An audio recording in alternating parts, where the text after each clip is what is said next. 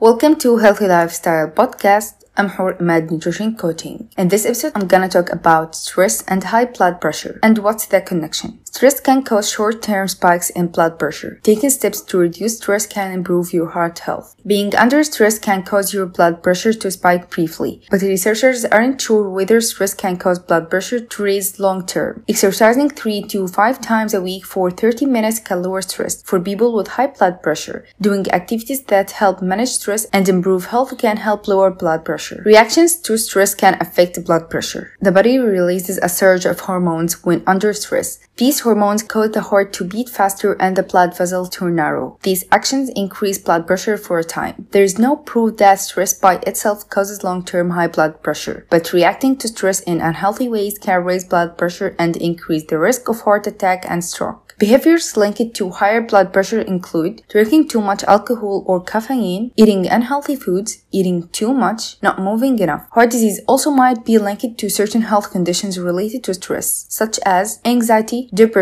being cut off from friends and family. There is no proof that these conditions are directly linked to high blood pressure, but the hormones the body makes when under emotional stress might damage arteries. The artery damage might lead to heart disease, and symptoms of depression and anxiety might cause some people to forget to take medicines to control high blood pressure or other heart conditions. Stress can cause a steep rise in blood pressure, but when stress goes away, blood pressure returns to what it was before the stress. However, short spikes in blood pressure can cause heart attack or strokes, and may also damage blood vessels, the heart and the kidneys over time. The damage is like the damage from long-term high blood pressure. Stress-reducing activities can help lower blood pressure. Although people with high stress and high blood pressure would generally see blood pressure go down after controlling stress. Reducing stress might not lower blood pressure in everyone, but managing stress can help improve health in other ways. Learning how to manage stress can lead to healthy behavior changes, include those that lower blood pressure. Here are some ways to manage stress.